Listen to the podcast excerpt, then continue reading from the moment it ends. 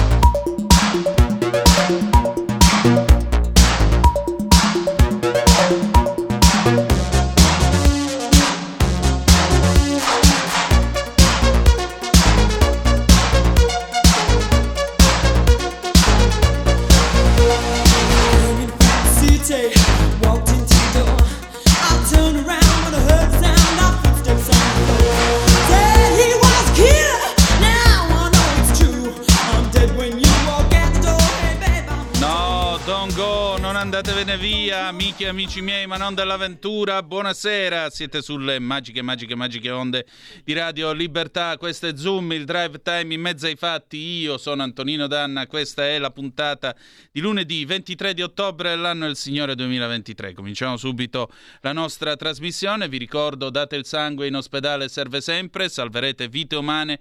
Chi salva una vita umana salva il mondo intero. Secondo appello, andate su radiolibertà.net, cliccate su Sostienici e poi abbonati, troverete tutte le modalità per sentire questa radio un po' più vostra, dai semplici 8 euro mensili della Hall of Fame fino ai 40 euro mensili a livello creator, che vi permetteranno di essere coautori e co-conduttori di almeno una puntata del vostro show preferito con il vostro conduttore preferito.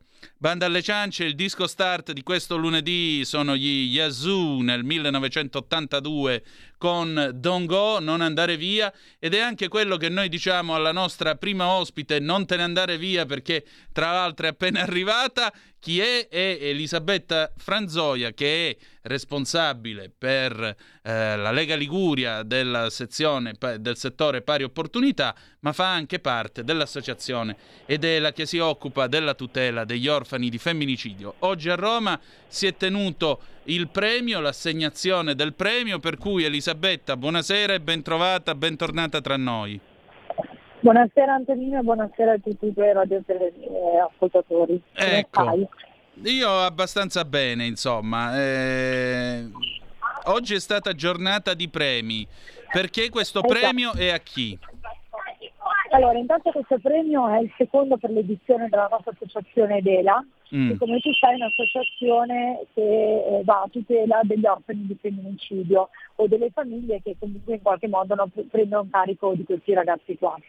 E il secondo premio che è significativo e questo, quest'anno è andato a Maurizio Costanzo Show, cioè Maurizio Costanzo, scusami, ormai il di show e quindi mi è rimasta, l'ha ritirato la figlia perché è stato intitolato a lui? Perché fu proprio lui a spronare la nascita di questa associazione, quando quasi nessuno ne parlava realmente di questa problematica, no? perché alla fine il femminicidio riguardava una donna uccisa purtroppo ancora oggi e non si pensa mai, con te abbiamo già riflettuto tante volte no? su queste sì. dinamiche, non si pensa poi mai che in realtà la donna viene uccisa ma rimane no? purtroppo a vivere questo dramma eh, la famiglia, la famiglia di origine della donna e spesso i figli. Ci dimentichiamo sempre che nell'80% le donne sono mamme e queste donne uccise eh, quasi sempre hanno uno, due figli, tre figli, hanno comunque dei figli che rimangono poi a vivere il vero ergastolo, no Antonino? L'abbiamo detto certo. più volte.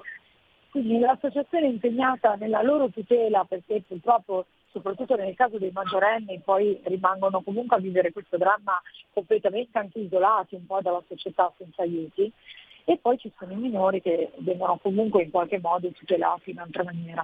Questo secondo premio andava proprio a significare le persone che hanno lavorato eh, per contrastare la violenza sulle donne ed aiutare questi bambini.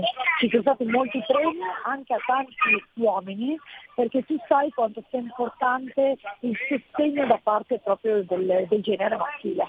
Certo. solo così si potrà combattere, no? quando avremo dalla nostra parte gli uomini. Questa non è una battaglia delle donne sulle donne, è qualcosa che coinvolge o dovrebbe coinvolgere tutti. Eh, Elisabetta, che impressione ne hai tratto da questo premio? C'è speranza, c'è luce in fondo al tunnel secondo te? Allora, guarda, oggi eh, abbiamo detto qualcosa di importante. Quello che mi ha molto colpito e mi ha fatto piacere, abbiamo voluto coinvolgere delle scuole superiori e l'abbiamo fatti salire sul palco senza avvisarli in maniera preventiva, quindi queste classi di, di licei superiori hanno partecipato e li abbiamo messi sul palco. Molto sorpresi questi ragazzi e ragazze, ma in realtà il nostro intento era proprio quello di fargli vivere qualche cosa nel dirgli voi siete parte integrante adesso della società e voi potete fare la differenza, non siete solo spettatori, perché tu sai bene che tutti questi problemi, ma anche il bullismo, tu sai che mi occupo anche di quello, è nel momento in cui tu fai capire anche a un ragazzo che non deve essere uno spettatore, che quando vede qualche cosa che non va non può solo assistere o addirittura vai a filmare, ma è qualcosa che viene coinvolto. E come parte coinvolta deve fare qualcosa, dovrebbe fare qualcosa. Quindi questo coinvolgimento a me ha fatto particolarmente piacere perché avere i presidi e gli insegnanti che riescano a veicolare questi messaggi di educazione, sai quanto io voglia l'educazione sentimentale nelle scuole e oggi noi come destra ci stiamo battendo tantissimo perché avvenga questo, perché deve essere cambiata proprio l'educazione deve essere impartita a questi ragazzi un'educazione sentimentale, ancora prima della sessuale. Quindi questo è stato molto importante. È stato anche un premio molto emozionante. Abbiamo avuto quasi tutta la platea con le lacrime nel vedere questo premio speciale conferito a Vanni Adera, che è un uomo che spende il suo tempo a favore degli altri nel sociale, mettendo a fattore comune che cosa? Una sua passione, la moto, il moto praticamente mi fa un motocross molto particolare, acrobatico e aiuta i bambini oncologici negli ospedali. È ah. stato il primo che si è montato la mototerapia per i bambini oncologici. C'è ancora Adesso l'Italia là fuori. Esatto, esatto, quindi se tu mi dici c'è speranza, io oggi ti dico col sorriso, spero di sì, sì. Cioè il fatto di creare questa rete tra varie persone, varie specialità, lo sport, lo spettacolo, le scuole, le persone comuni, abbiamo coinvolto gli ospedali, abbiamo coinvolto le cliniche del Parioli perché ci siamo resi conto che sono arrivate delle donne con delle fratture importanti raccontate come delle cadute improvvise ma che cadute non erano, ecco. quindi riconosciute da questi medici che sono riusciti ad avvicinarle in maniera come dire, molto soft, ma avvicinarla a delle associazioni e a una rete di sostegno. Questo è importante. Più noi riusciamo a creare una rete, più nessuno cadrà mai. Questo è, tu sai quanto per me sia importante, ma tu sai la testimonianza, il fatto che in questo momento mi stai dando spazio, è un modo per raccontare ad altri quello che succede, quello che si può fare, basterebbe poco da ognuno di noi e la rete diventa molto più forte. Abbiamo cercato di fare la nostra parte, mia cara. La domanda esatto. del bravo intervistatore, la domanda finale è sempre quella, che cosa farai domani? Allora, domani continuerò a lavorare su questo tema perché un, guarda, lo dicevamo oggi, forse oggi è stato giorno di serie in tutti i giorni dell'anno perché quello in cui in qualche modo si porta alla superficie quello che è stato fatto in quest'anno e quello che andremo a fare fino al prossimo primo Edela naturalmente, ma è sempre di rispondere ai nostri ragazzi perché vedi loro hanno bisogno tutti i giorni. E preparerò invece un'altra relazione che, che presenterò al Senato mercoledì eh, per raccontare appunto la violenza domestica perché bisogna fare qualcosa Antonino, non possiamo pensare di fermarci nemmeno un giorno, perché cosa faccio domani? Domani vorrei prendere una pausa, io te l'ho già detto, vorrei chiudere l'associazione perché vorrebbe dire che non c'è più il tema del femminicidio, ma non è possibile. Ogni eh. tre giorni viene uccisa una donna in Italia, ogni 72 ore, quindi puoi fermarti se con te un giorno di lottare? No. Ora te la faccio io la domanda. No, non si può. Perché non si può. domani in qualche modo mi impegnerò, non ti dico lavorerò, ma mi impegnerò in modo che questa rete possa essere sempre più forte e allargata. Eccellente, allora facciamo così, fra 48 ore noi ci risentiamo per quest'altra manifestazione Evento. dove farai Perfetto. sentire di nuovo la tua voce. Grazie. Assolutamente sì, grazie a te, grazie a tutti dell'ascolto. Grazie ancora. Una buona serata, ciao, grazie. A voi. Allora, eh, non c'è altro da aggiungere, insomma, mi sembra che sia una testimonianza più che chiara di quello che accade e di quello che è successo, insomma. Salva, eh, Elisabetta dice sempre salva una donna per salvare una famiglia, è proprio così. Si salva una donna per salvare una famiglia e si salvano le donne perché e siamo sempre là. E gli uomini che fanno queste cose sono tutti figli di donne. Quindi a maggior ragione Dobbiamo crescere degli uomini che siano più responsabili e più attenti. Questa è la nostra, la nostra speranza, questo è il nostro augurio eh, in questo delicato e drammatico tema, su questo delicato e drammatico tema. Ma adesso, signore e signori, noi diamo il via a, a domanda risponde con l'avvocato Claudio De Filippi. Radioascoltatori, buongiorno. Avvocato Claudio De Filippi, Foro di Milano. Mi riallaccio a quanto già abbiamo detto in trasmissione con eh, il buon Antonino la scorsa settimana, martedì per la precisione, abbiamo affrontato brevemente il tema di una sentenza che vede un mio cliente protagonista, una sentenza che riguarda tasse. Questo momento molti radioascoltatori chiamano la radio, vogliono sapere, vogliono chiedere anche sui, anche sui social, eh, eh, chiedendo appunto di eh, avere approfondimenti per quanto concerne la materia tasse, è anche comprensibile. La scadenza del 31 di ottobre, imminente, eh, rende molti contribuenti anche nervosi, sono diciamo nella impossibilità di pagare, molti, molti, molti, moltissimi sono nell'impossibilità di pagare tutte le tasse come richieste al 31 ottobre, perché ci sono tante scadenze, non ci sono solo le tasse. E il 10% è tanto. E proprio per questo, nonostante abbiamo già parlato di questo argomento brevemente, però oggi volevamo approfondirlo un po' meglio, perché poi riguarda tanti di voi radioascoltatori. Certamente magari con cifre meno pesanti, immagino e spero, però parliamo del caso di un ex imprenditore della provincia di Milano, il quale ormai 74enne, ma molto giovanile, ancora desideroso di lavorare, ma in pensione. Questo ex imprenditore fondamentalmente si trova sulle spalle il carico di tanti anni di lavoro, di tasse. A me personalmente ha detto, eh, avvocato, io voglio pagare i dipendenti, preferisco pagare i dipendenti piuttosto che pagare le tasse perché entrambi non riesco a fare. Infatti non ha debiti né con le banche né con i dipendenti. Questa scelta che ha fatto ovviamente lo ha portato ad essere bersagliato di pignoramenti, di mh, di iniziative, di atti di intimazione e quant'altro in questi anni.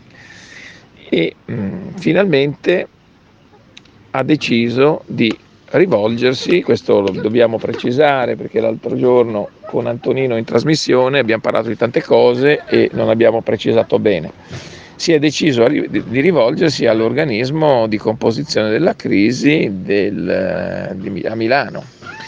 Questo, mm, questo cliente quindi ha un OCC, Cosa vuol dire OCC? Lo abbiamo detto tante volte, ma bisogna essere precisi e quindi ripeterlo ogni volta perché le persone, gli radioascoltatori comprendano bene, OCC è l'organismo di composizione della crisi che aiuta a praticamente ottenere uno sconto rispetto ai debiti, tutti i debiti, compresa Equitalia. Compresa Equitalia, infatti lui ha solo Equitalia, oppure ha solo Equitalia in modo preponderante, poi ha anche qualche altro debituccio perché ha fatto cause e quant'altro.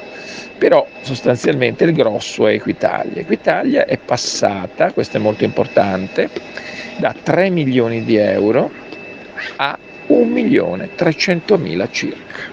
Mi sembra che sia arrivata a 1 milione 298 mila euro, una roba del genere. Questo milione e 3 ovviamente lui non riesce a pagarlo. Come non riescono a pagarlo molti dei radioascoltatori che ascoltano, e amici loro, e conoscenti loro, e, e tanti altri. Quindi il sistema della rottamazione draconiano permette di avere un risparmio di circa il 45-50%, come abbiamo visto nel caso dell'ex imprenditore della provincia di Milano, addirittura quasi il 60%, diciamo, quasi. Però in cambio di questo devi essere puntuale nei pagamenti.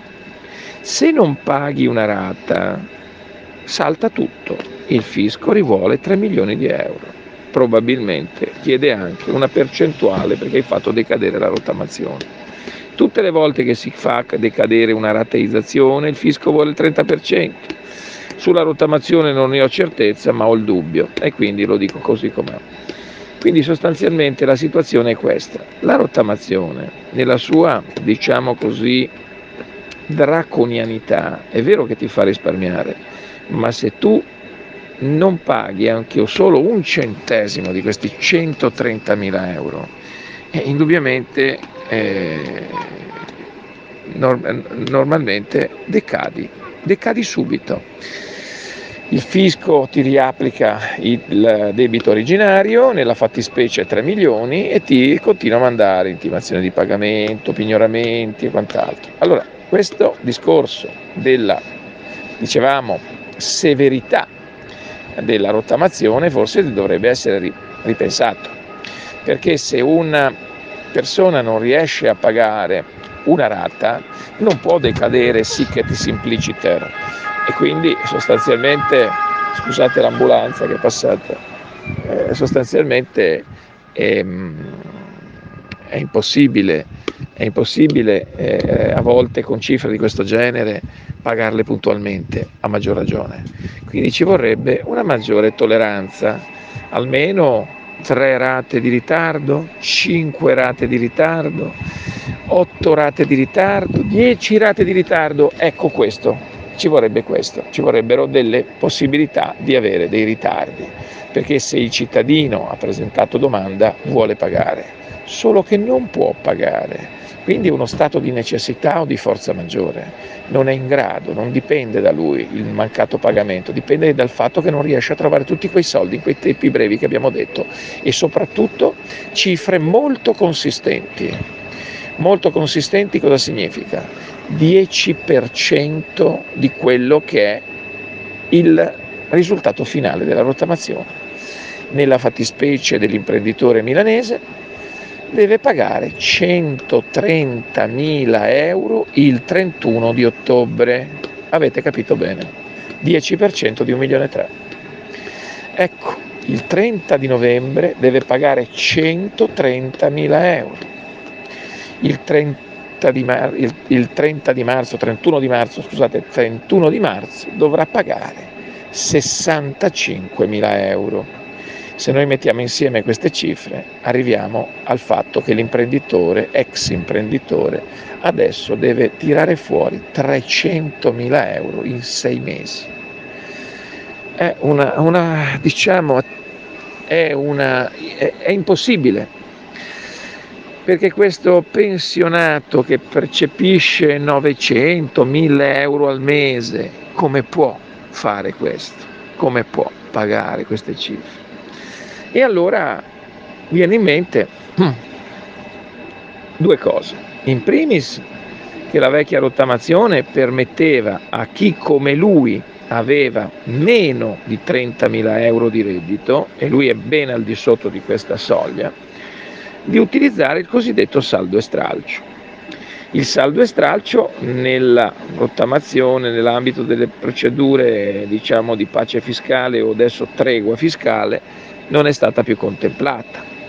Quindi coloro che avevano, che hanno dei redditi molto bassi, ormai non possono più rivolgersi come facevano prima col governo della Lega e Movimento 5 Stelle e avevano uno sconto dell'80% perché pagavano circa il 20% con un risparmio dell'80% in rate, in rate più comode perché ovviamente era, era il 20% che dovevi pagare.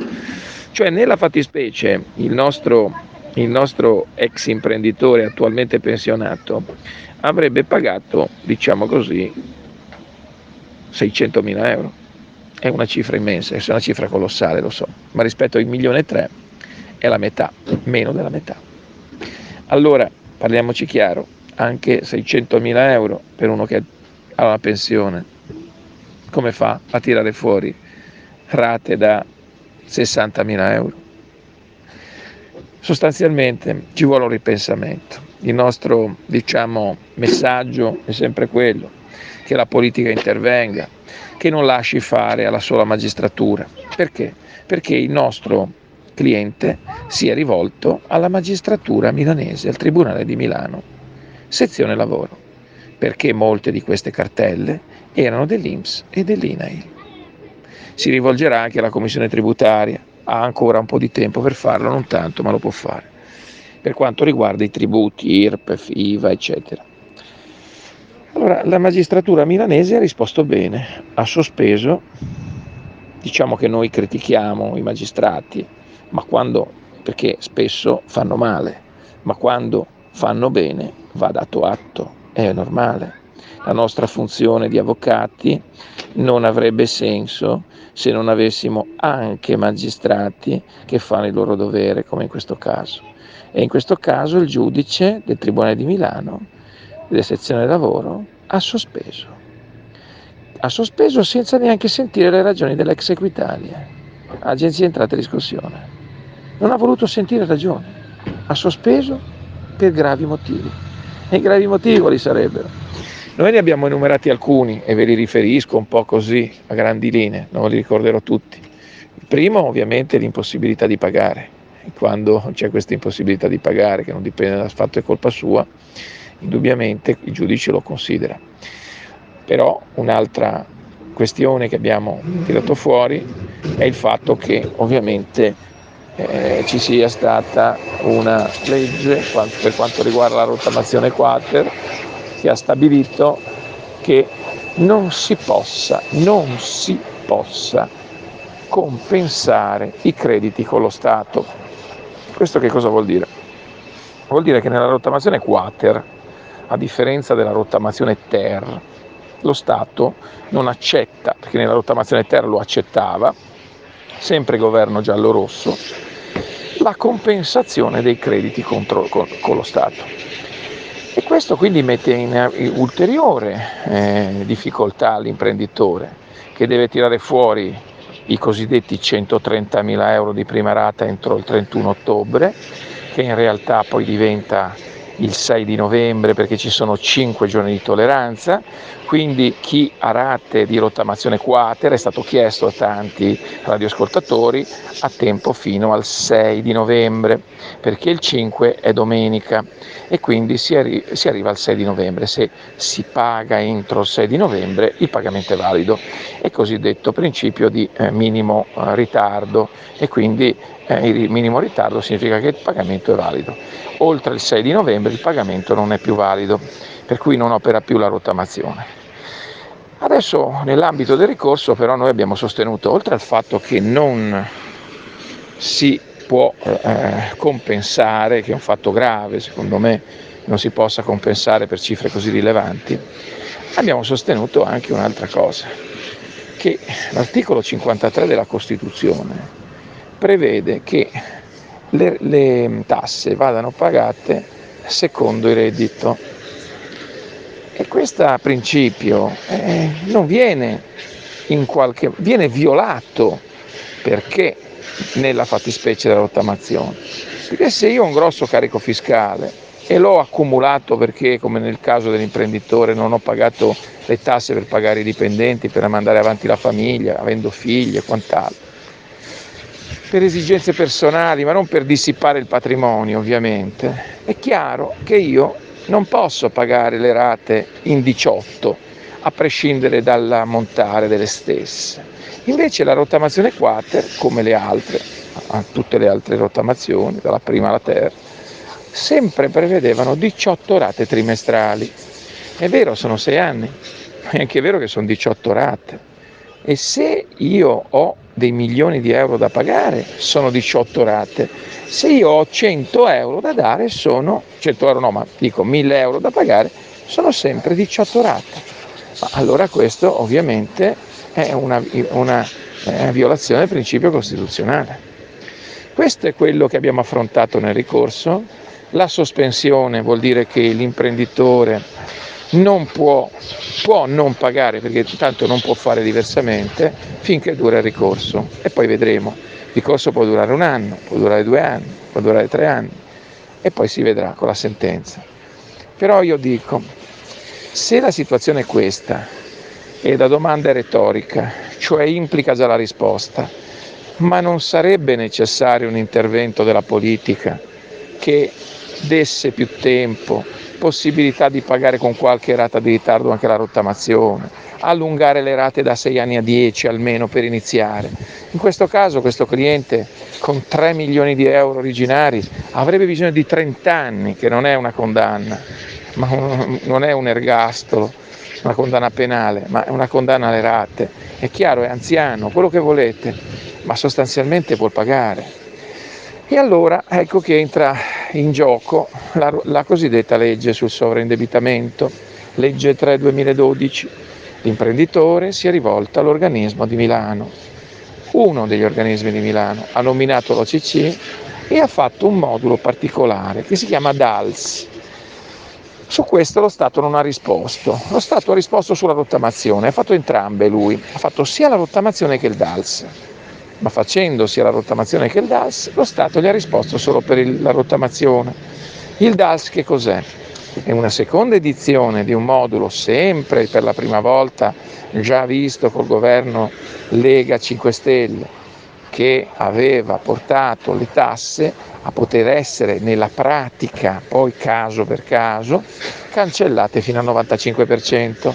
Questo cosa vuol dire? Vuol dire che fino al 95% non significa che hai diritto di pagare il 5%, ma diritto potrebbe essere fino a quella data, a quella, a quella eh, diciamo così, eh, quel risparmio enorme fino al 95% pagando il 5% di tasse. Ovviamente caso per caso, se uno ha una casa ovviamente non può pagare il 5%, se ha delle proprietà eccetera eccetera, dipende dal reddito e quant'altro. Però questa era ed è la possibilità. Allora noi ci chiediamo, ma è giusto che chi ha redditi molto bassi, chi ha delle esposizioni fiscali molto alte, non possa fare altro che il sovraindebitamento, che la politica non, non faccia nulla e in questo caso abbiamo sentito che la Lega si sta facendo promotrice con, con il capo della Lega Salvini di una proposta di saldo e stralcio. Ovviamente secondo, secondo me questo è una ottima cosa, ma non è sufficiente. È necessario che si pensi veramente alla difficoltà in cui versano gli italiani, soprattutto in questo periodo di post pandemia, di guerre, di, ehm, di tutto quello che abbiamo subito in questi ultimi anni, si venga incontro alle esigenze degli italiani come lo spirito del centrodestra ha promesso in campagna elettorale e quindi fondamentalmente si venga anche incontro allungando i tempi delle rottamazioni, allungando le possibilità di ritardare. Ma c'è un altro e ultimo aspetto che non ho toccato neanche nell'incontro con Antonino, con Antonino Danna in trasmissione e ovviamente ho avuto meno possibilità di parlare specificamente di questo. Ma se il termine della rottamazione era il 30 di giugno 2023, perché io devo avere eh, la rottamazione limitata al 30 di giugno 22? Ecco, allora il termine del 30 giugno 23, quantomeno, deve essere preso tutte le cartelle arrivate fino a quella data e non le cartelle che sono affidate alla equità, ex Equitalia entro il 30 giugno 22 che è un termine incerto perché non si sa, non è un termine certo l'affidamento, l'affidamento dipende dalle scelte del concessionario, dell'ente impositore e quant'altro. Tutte le cartelle fino al 30 giugno 2023 dovrebbero essere oggetto di rottamazione, perché la rottamazione deve sostituire tutte le rateizzazioni. E le rateizzazioni eh, devono finire, perché ovviamente deve essere tutto rottamato, e a questo punto fare in modo che il contribuente possa pagare più agevolmente è interesse, lo diciamo sempre, dello Stato. Le casse dello Stato hanno necessità urgente di soldi, lo sappiamo le famiglie sono in difficoltà economica, lo sappiamo. Allora a questo punto diamo tempo e facciamo in modo che queste rottamazioni abbiano successo, come la Lega ha sempre peraltro sostenuto ovviamente, e, però attenzione perché le tasse adesso sono molto sentite, eh, sono molto sofferte, eh, gli italiani hanno aspettativa, hanno aspettativa che si faccia qualcosa per loro di più, qualcosa di più, cioè si venga incontro alle esigenze delle famiglie, dei professionisti, dei commercianti, delle partite IVA, di tutti coloro che sono imprenditori, ex imprenditori, come abbiamo visto, e che comunque vogliono pagare. Quindi non sono evasori costoro, sono persone in difficoltà economica. Bisogna comprenderle anche alla luce dei principi costituzionali di cui abbiamo parlato. Stai ascoltando Radio Libertà, la tua voce libera, senza filtri né censure, la tua radio.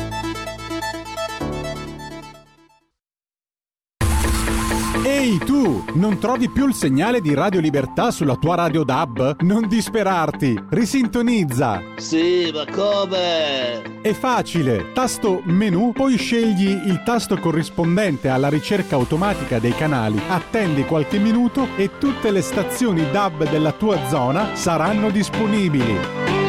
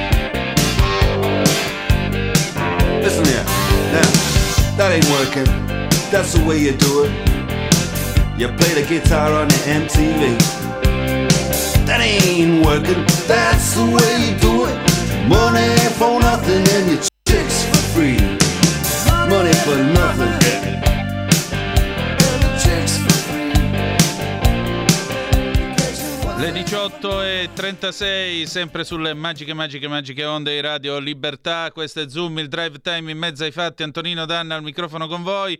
Eh, Zubimeta è ancora vivo, eh, tranquilli che non è morto. Il grande direttore d'orchestra, eh, celebre per esempio per eh, quel bellissimo concerto alle Terme di Caracalla con Pavarotti, Domingo e Carreras, i tre tenori, gli immortali, veri tre tenori veri tre tenori diffidate dalle imitazioni, eh, i quali, il quale nel 1990 appunto eh, diresse questo bellissimo concerto. Beh, eh, Zubimete è vivo, non è morto come invece qualcuno sosteneva. Gli auguriamo più di cento anni di buona vita e salute, ci mancherebbe pure. Grande, grande, grande, grande, grande Zubimeta. Allora, eh, adesso noi proseguiamo la nostra trasmissione, intanto vi do qualche notizia aggiornamento sulla guerra.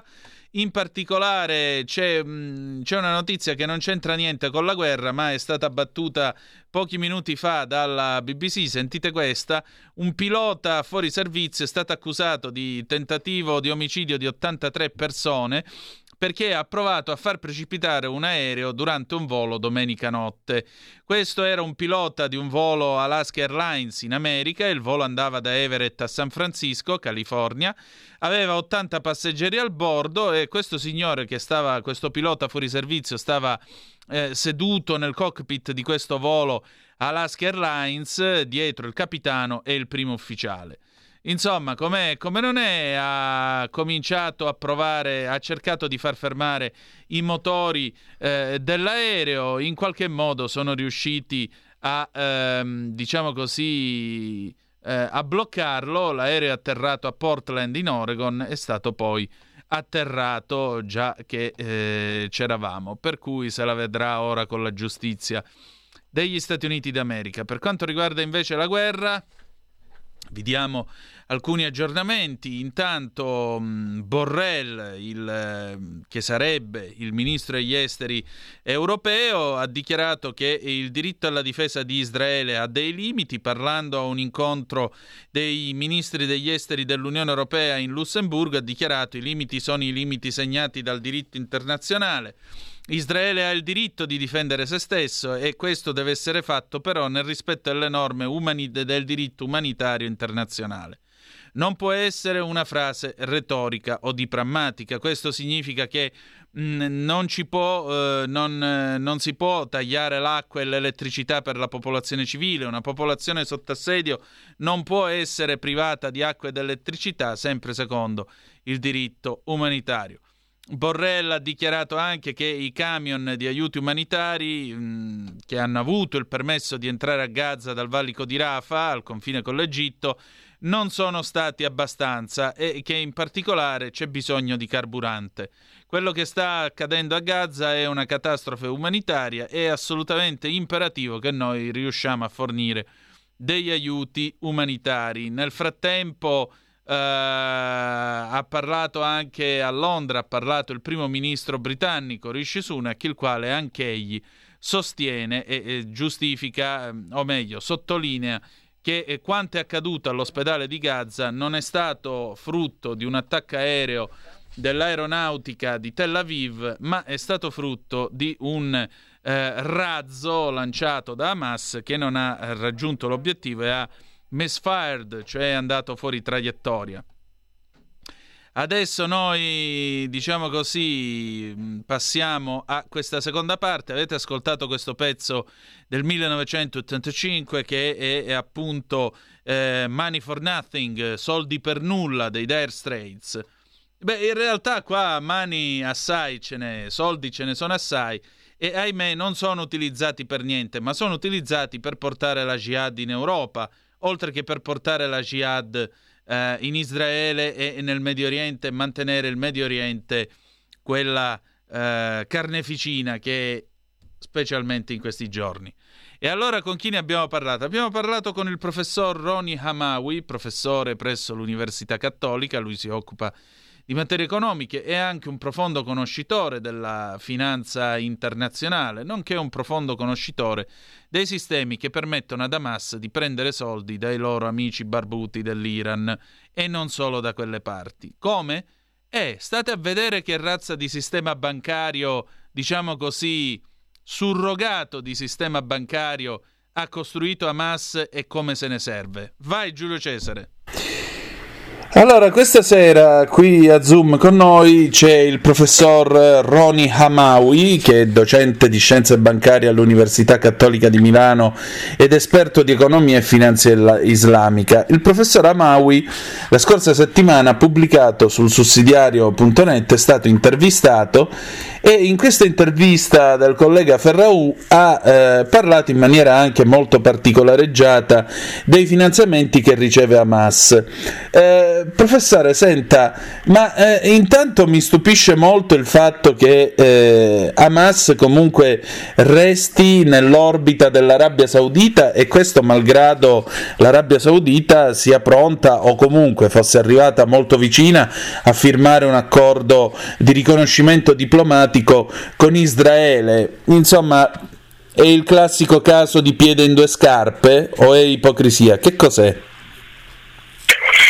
Ma dunque, tante cose messe assieme. Innanzitutto ricordiamoci l'origine di Hamas, eh, è un movimento sunnita e l'Arabia Saudita è sempre stata una grande dif- difensore insomma, del sunnismo nel mondo ha finanziato moschee e, tante altre cose da tutte le parti. E, e, secondo, Hamas è legato in qualche modo tra la sua origine, insomma, i fratelli musulmani, che è un altro movimento che è sempre stato eh, abbastanza vicino all'Arabia Saudita. Quindi ci sono delle origini storiche e culturali che hanno sempre legato in qualche modo l'Arabia Saudita alla striscia di Gaza, ad Hamas e così via. Quindi mm, non c'è molto da stupirsi. Poi che recentemente l'Arabia Saudita abbia conosciuto un certo tipo di evoluzione e che da, una, eh, da un regime eh, teocratico sia passato a, e stia diventando un regime autocratico, cioè un regime che un tempo basava, chiamiamola così, il suo gruppo dirigente basava il suo consenso sulla religione e oggi lo basa più su altri elementi quali il nazionalismo, è un altro discorso eh, che oggi l'Arabia Saudita più scaltra e come tanti altri paesi dell'area, ma anche non dell'area, eh, abbia una visione più, chiamiamola pragmatica o, o, vuole, o vuole, chiamarla il piede in due scarpe, è un altro discorso. Lo fa, l'ha sempre fatto Erdogan in Turchia, che da una parte è stato filo occidentale, dall'altra parte è stato putiniano, eccetera. Lo ha fatto anche nei riguardi di Israele, lo ha fatto eh, la Cina l'ha fatto, eh, t- tante potenze oggi eh, nel nome degli interessi nazionali badano un pochino di meno diciamo, a, alla purezza e alla, e alla e, del, del, delle alleanze e hanno atteggiamenti più opportunistici. Quindi per riassumere un po' quello che vi dicevo, da una parte i legami eh, dell'Arabia Saudita con eh, il mondo palestinese sono sempre stati molto forti, Dall'altra parte negli ultimi tempi insomma, l'Arabia Saudita ha conosciuto questo cambiamento diciamo, ehm, più, ehm, questo cambiamento che l'ha resa un pochettino più eh, pragmatica e, o, o scaltra, insomma, dipende come vogliamo interpretare le cose. Professore, senta, eh, lei spiegava questo sistema delle strutture, cioè le fondazioni, che però tutto sommato mh, in fondo sono anche una sorta, come potremmo dire, non dico di, di blind trust, cioè eh, sì, si costituiscono quindi con un lascito eh, le moschee, la scuola coranica, però in realtà quello che decide i soldi poi non è il legatario, non è quello che costituisce la fondazione, ma è l'imam stesso della, della, moschea. Come si fa ad orientarsi in una giungla del genere? Perché poi chiaramente l'imam locale fa quello che vuole di quei soldi. Non ci sono dei limiti nella destinazione di questi soldi? Allora, intanto dobbiamo ricordare che nel mondo islamico le diverse sfere religiose, economiche, politiche, eccetera, eh, si mischiano tra di loro in maniera molto più forte di quanto non succede nel mondo occidentale nel mondo cristiano ma anche nel mondo ebraico, cioè noi abbiamo una figura islamica, abbiamo uh, una politica islamica, abbiamo delle istituzioni islamiche, abbiamo la Sharia che è la legge islamica che vale per tutti questi. Quindi diciamo che tipicamente nel mondo islamico gli aspetti religiosi si mischiano in maniera molto forte con gli aspetti eh, di prassi, eh, tant'è vero che parliamo di ortoprassia.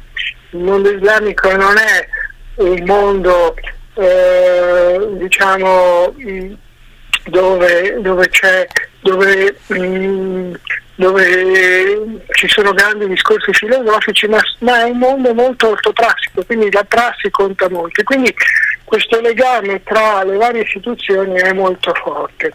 Questo da un lato. Dall'altro lato, sempre per dire, trovare le fondamenta anche storiche e religiose, eh, queste fondazioni, queste uh, Waqaf uh, hanno, hanno, una storia molto lunga, nascono da un'esigenza molto forte di trasmettere uh, l'eredità da una generazione all'altra, perché altrimenti la religione islamica, che per certi versi è una religione molto egualitaria, prevederebbe che la distribuzione dell'eredità avvenisse, avvenisse tra tantissimi componenti della famiglia, una del, del defunto, quindi sono elementi che, cioè, dire, che entrano molto anche nel diritto, eh, nel diritto ereditario, ma che hanno assunto appunto poi varie componenti e vari elementi eh, dove è molto difficile eh, distinguere una cosa dall'altra. Quindi alla fine quando tu eh, versi dei soldi in una di queste fondazioni e, e tu sai che mh, all'interno di queste fondazioni magari volevi costruire la moschea, però accanto alla moschea ci vuoi mettere la scuola coranica, accanto alla scuola coranica ci vuoi mettere anche una componente sociale di aiuto ai poveri, accanto alla componente sociale di aiuto ai poveri a volte c'è anche una componente di natura eh, come dire, eh, meno, meno, meno nobile come può essere un movimento eh, terrorista o qualche altra cosa. Quindi il mondo islamico questa compenetrazione di mondi è eh, molto più forte di quanto sia da noi. Non dimentichiamo che ad esempio Hamas ha sempre avuto due pilastri, così come lo hanno tutti i movimenti islamici, cioè da una parte eh, quello sociale di venire incontro alla UMA, cioè alla, alla, alla popolazione locale, e dall'altra quella appunto di, eh, di, essere di fatto un movimento di natura terroristica o comunque molto legato alla politica e anche alla difesa, se si vuole, se non si vuole parlare di terrorismo, però oggi direi che la definizione terrorista forse più appropriata. Quindi quando tu, eh, quando tu fai delle donazioni e non riesci a controllare tutto il processo di donazione e la stragrande maggioranza delle donazioni hanno questo, questo tipo di natura, tu non sai bene dove finiscono i fondi, dove iniziano e dove, e, e, dove, e anche se come dire, porti lì del cibo, no, momento del cibo, dei medicinali, nel momento nel quale tu lo affidi nelle mani delle, di una struttura di Hamas è evidente che quello lo utilizza anche per scopi politici o militari, quindi si fa, uh, si fa bello e, e si fa difensore eh, del, eh, insomma, del, del, dei propri, dei, dei propri eh, subalterni, ma anche della popolazione, ma anche ovviamente ha, dei, dei, ha anche degli obiettivi politici e militari. Quindi eh, donare nei paesi, nei paesi islamici in generale è molto complicato. In Palestina e nei paesi dove vige, eh, dove le strutture sono tutt'altro che democratiche e tutt'altro che liberali, è ancora più difficile. Ecco, questo è sicuramente un dato di fatto. Tant'è vero che anche oggi leggiamo sui giornali, sì, sono fermi questi camion e eh, diciamo, le pretese o le richieste israeliane sono che gli aiuti non vengano lasciati lì nelle mani di chi governa il territorio, ma vengano direttamente dati dall'ONU o da altre organizzazioni internazionali direttamente alla popolazione, insomma che non ci sia una mediazione da parte eh, di, di, Hamas e dei suoi gruppi di potere. È evidente che ancora di più che se gli dai dei soldi e non gli dai del, eh, del cibo o dei medicinali, tu non sai bene eh, che fine faranno questi soldi, insomma. Professore, mi corregga se sbaglio, io ricordo che ai tempi delle Torri Gemelle nel 2001, ricordo di aver letto, ero allora all'università, di aver letto un servizio, non ricordo su quale settimanale, forse Panorama, nel quale si spiegava tra l'altro che tutto questo circuito delle moschee eh, costituiva di fatto una sorta di circuito bancario completamente fuori controllo e non tracciabile, nel quale ci si accreditava sulla parola, diciamo così, su una serie eh, di parole d'ordine, se non sbaglio, ed era un circuito che veniva usato anche dalla rete di Al-Qaeda. Non vorrei, non vorrei sbagliarmi, le ripeto, sono passati più di vent'anni nel ricordo, ma può essere considerato comunque come un circuito bancario questo? No, o allora, sistema? Guardi, allora, guardi, in tutti i paesi poveri, diciamo, eh, esiste dire, la fiducia, la, la, le chiese, le moschee esercitano un ruolo che va ben al di là diciamo, dell'aspetto puramente religioso. Nel mondo islamico poi questo aspetto è ulteriormente rafforzato elementi che le dicevo prima, cioè la finanza islamica si chiama finanza islamica proprio perché deve, eh, deve rispondere ai canoni della Sharia. E chi verifica questi canoni della Sharia? Ovviamente eh, li verificano gli imam e eh, le altre persone molto vicine a, diciamo, agli aspetti a,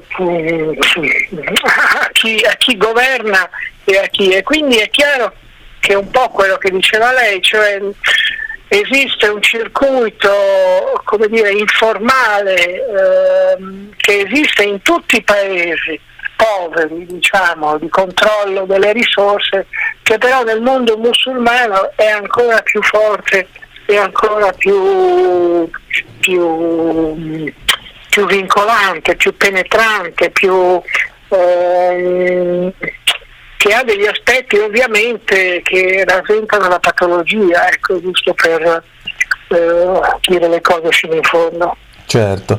Professore, senta, ma allora per quale motivo, sapendo comunque che la, l'Arabia Saudita tiene il piede in due scarpe, per quale motivo eh, Israele comunque dovrebbe allacciare dei rapporti con una nazione del genere? Cioè, a chi conviene in fondo un accordo così? Ma guardi, questa è una bella domanda. Eh, eh, ognuno cerca un po' di tirare ehm, il mulino della, eh, tirare come, la cosa dalla sua parte. La stessa identica domanda le, le, le, la potrei rimbalzare sulla Turchia. Chi ha convenuto eh, fare degli accordi con la Turchia eh, sull'immigrazione o, eh. eh o, oppure su, su, altri aspetti estremamente delicati sapendo eh, che mm, sapendo che poi la Turchia ha, una, ha, un atteggiamento abbastanza ambiguo. A chi conviene eh, lasciare che l'Ungheria di Orban partecipi all'Unione Europea eh, se poi ce lo ritroviamo a Pechino eh, passeggiare a braccetto di Putin e di, eh, e di, e di tanti altri leader non proprio eh, democratici. Purtroppo il nostro mondo è un mondo dove si accettano certi compromessi, si ritiene che la perfezione non sia possibile e quindi alla fine anche Israele come tanti altri ha scelto il male minore, quindi vorrebbe scegliere perché poi ancora questi accordi non si sono fatti e non so se verranno mai fatti insomma. però insomma pur di avere qualche rapporto di natura diplomatico e economico con l'Arabia Saudita chiude un occhio su altre cose come lo ha fatto eh, l'Unione Europea, come l'hanno fatto gli Stati Uniti. Lei pensi agli Stati Uniti con, eh, con, con, uh, con Doha, con, con, con, gli Emirati Arabi Uniti, dove gli Stati Uniti hanno forti basi eh, lì in quel paese, eppure sappiamo che eh, Doha è il principale sostenitore di Hamas, che Hamas ha una, ha una ha una, un headquarter eh, oggi in quei paesi e che probabilmente tutti i leader di, di Hamas oggi sono scappati, eh, sono scappati lì per non subire eh, i bombardamenti israeliani.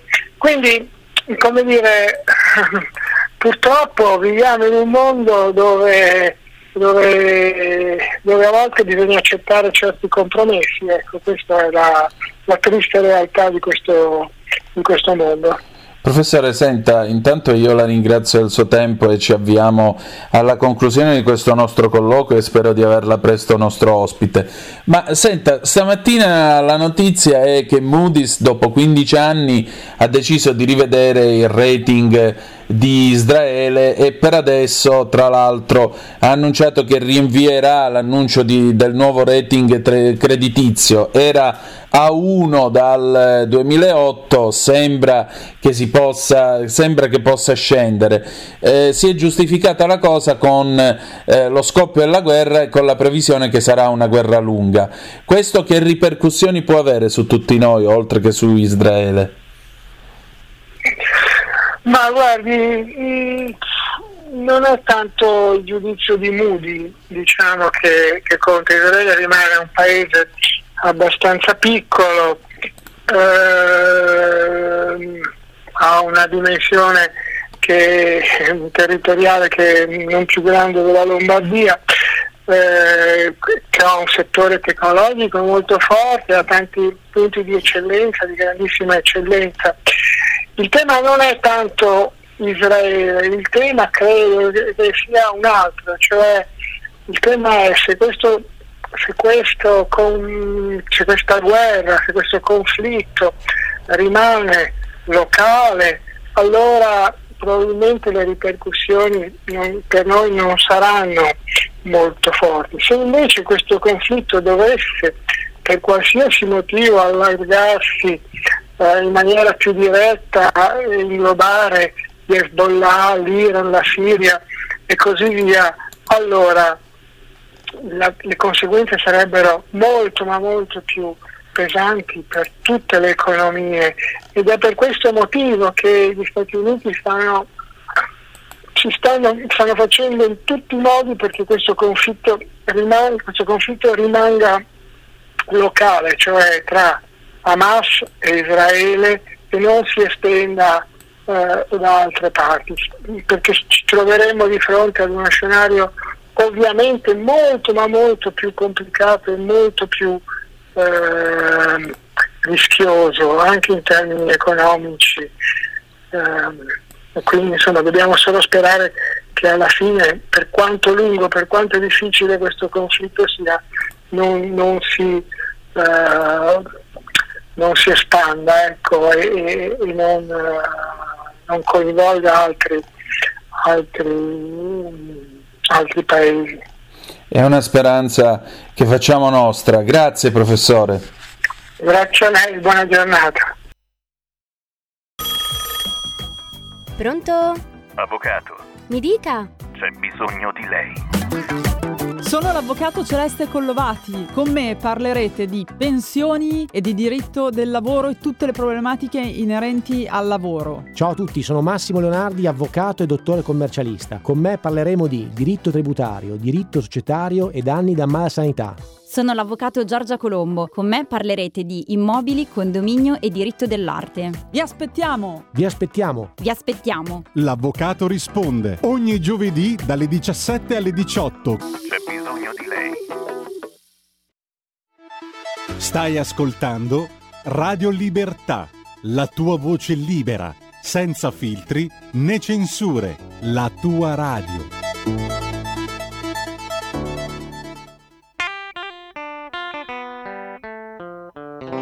La prima repubblica non si scorda mai.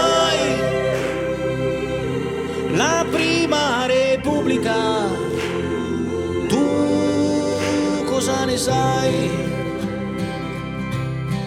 Dei quarantenni pensionati che danzavano sui prati dopo dieci anni volati all'aeronautica e gli uscieri paraplegici saltavano e i bidelli sordomuti cantavano e per un raffreddore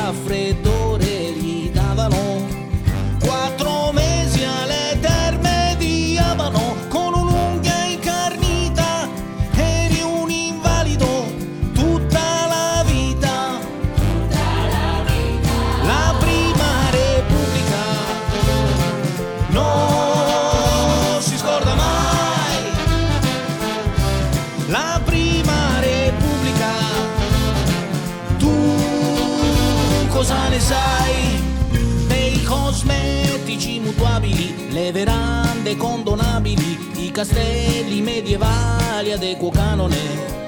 Di un concorso per allievo maresciallo 6.000 posti a Mazzara del Vallo. Ed i debiti pubblici. s'ammucchiavano come conigli.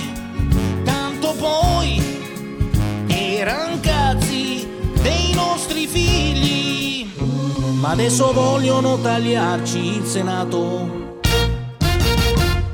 senza capire che ci ammazzano il mercato. E sì perché? Senza Senato non c'è più nessun reato. Senza reato non lavora l'avvocato. Il transessuale disperato mi perde tutto il fatturato e dal suo posto c'è un paese inginocchiato. Ma il presidente è toscano e è un gran burlone. Ha detto e scherzavo piuttosto che il senato mi taglio un coglione. La prima repubblica non si scorda mai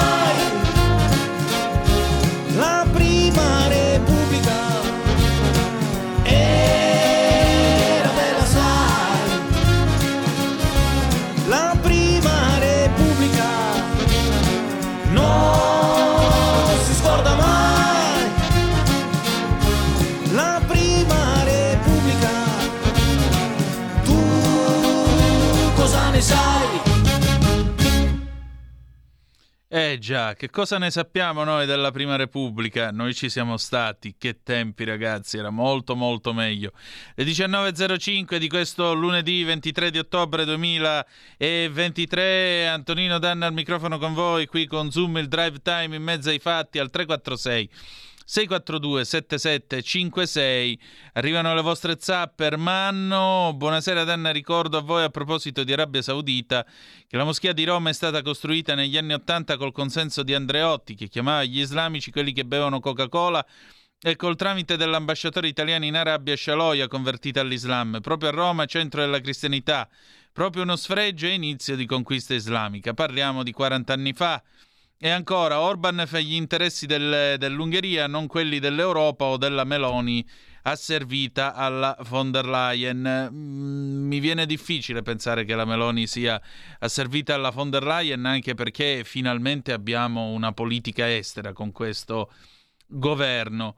Per quanto riguarda la questione della moschea di Roma, questa è una storia che andava avanti dall'estate del 1950. Tra l'altro sono saltati fuori dei documenti dall'archivio, dall'archivio eh, segreto vaticano, quelli che sono stati desecretati di recente appunto per decisione di Papa Francesco, risulta questo mh, incontro 16 luglio 1950, Andreotti che va a incontrare Monsignor Angelo dell'Acqua, questo documento appunto sul, ehm, che era un collaboratore intimo di eh, Papa Pacelli di Pio XII e, e, si parla appunto della moschea. Ho fatto rilevare a nota dell'acqua la gravità della notizia pervenuta alla Santa Sede circa una cessione o vendita di un appezzamento di terreno da parte delle autorità italiane, governo municipio di Roma, per la costruzione di una moschea a Roma o nelle vicinanze e la conseguente necessità di un'urgente chiarificazione che possa tranquillizzare. Sarebbe enorme, ho aggiunto, che un governo democristiano permettesse che ciò che il fascismo non ha commesso, nonostante varie pressioni. Ve lo sto leggendo qui da Famiglia Cristiana. Che cosa risponde Andreotti? Leggiamo ancora gli appunti di Dell'Acqua, il pezzo è di Roberto Zichittella. Risposta di Andreotti: La notizia gli tornava completamente nuova e gli sembrava inverosimile. Mi ha assicurato che avrebbe immediatamente assunto informazioni e poi mi avrebbe fatto sapere qualcosa. Non escluda, aggiunto, che il Ministero degli Affari Esteri possa aver detto una parola riguardo al ministro del Pakistan per avere il voto di quella nazione nella questione delle colonie. Eh già, perché in quegli anni, vi ricordo, nel 1950 l'Italia diventa amministratrice fiduciaria della Somalia, che era già stata colonia italiana per un bel po' di tempo, almeno per una eh, sessantina d'anni, se la memoria non mi inganna. E naturalmente mo- questo molti lo, ric- lo dimenticano. La nazione con la Costituzione più bella del mondo fu una potenza coloniale tra il 1950 e il 1960, incassando tra l'altro gli applausi e, e l'apprezzamento dell'ONU per aver ben gestito l'amministrazione fiduciaria della Somalia italiana, di cui non parla nessuno in questo paese. Se voi cercate eh, libri, cose, c'è praticamente il nulla, il nulla su una delle pagine forse migliori del colonialismo italiano. Bene, or dunque, io ricordo di aver scritto una lettera ad Andreotti su questo tema caro Ermanno, mm, all'inizio della mia carriera, quando lavoravo ad affaritaliani.it, salutiamo anche gli amici di affaritaliani.it, e ricorda, gli ricordai una lettera del 3 settembre del 50 dove lui parlava del, del tema della moschea. Ora io non mi ricordo più il, il, testo perché inficiava il carattere sacro di Roma. Ecco qua che piano piano i ricordi affiorano, vedi? Eh, perché sapete che nel vecchio concordato di Mussolini si parla del carattere sacro di Roma, eccetera, eccetera, eccetera. E lui mi rispose, credo, dovrei avere da qualche parte la sua lettera, però valla a ritrovare dopo, dopo quasi vent'anni. Lui gentilissimo rispose che sostanzialmente non era un, un affronto al carattere sacro di Roma, ma era semplicemente una coesistenza tra le... Fe- credo che mi rispose più o meno così. Comunque, torniamo a noi. Eh, devo, devo, ritrovare sta parte del carattere sacro di Roma in ogni caso. Ne ha scritto il professor Michele Madonna, lo saluto, valente ecclesiasticista oltre che canonista. Orbene, eh, nonché amico personale del sottoscritto, lo saluto con affetto e testimone di nozze. Bene, ora che vi ho raccontato mezza vita del sottoscritto, passiamo al tema di adesso. Perché ho evocato la Prima Repubblica nelle parole di Checco Zalone anno di grazia 2015? Perché sostanzialmente che cosa succede adesso? Mm, arrivati, stanno arrivando i soldi del PNRR, soldi che abbiamo preso, lo sapete, a prestito. E naturalmente bisogna partire con le, eh, con le opere. Ma quali opere sono necessarie? Beh, su questo tema io ne ho parlato con il professor Francesco Manfredi della LUM in quel di Bari e il professor Manfredi mi ha detto alcune cose. State un po' a sentire. Vai Giulio Cesare. Allora, stasera Zoom è con noi un ospite che eh, voglio ringraziare per il suo tempo e la sua disponibilità, il professor Francesco Manfredi, che è docente di economia aziendale nel Dipartimento di Management, Finanza e Tecnologia presso l'Università LUM. Il eh, professor Manfredi nei giorni scorsi ha rilasciato un'interessante intervista a Italia Oggi alla collega Alessandra Ricciardi parlando dei fondi del PNRR e ha detto una cosa molto intelligente che peraltro suggeriamo a chi si trova ai piani, ai piani alti. Attenzione perché questi fondi devono essere impiegati al meglio, non come, diciamo così, nella gloriosa Prima Repubblica in cui si facevano centinaia di prime pietre e si faceva forse uno o due taglio dei nastri quando, era, quando ci si arrivava così per errore. Professore, senta, prima però di arrivare a questo, eh, che ricaduta ha questo PNRR sulla nostra economia e segnatamente anche sugli obiettivi di questa mh, discussa, nonché spartana eh, legge di bilancio che il eh, governo si appresta a varare. Intanto buonasera e ben trovato. Buonasera, buonasera, grazie per l'invito, un caro saluto a tutti i vostri radioascoltatori. Beh, l'impatto potrebbe essere veramente significativo a costo, come dico ormai da anni, eh, che le risorse vengano utilizzate nel miglior modo possibile e tempestivamente.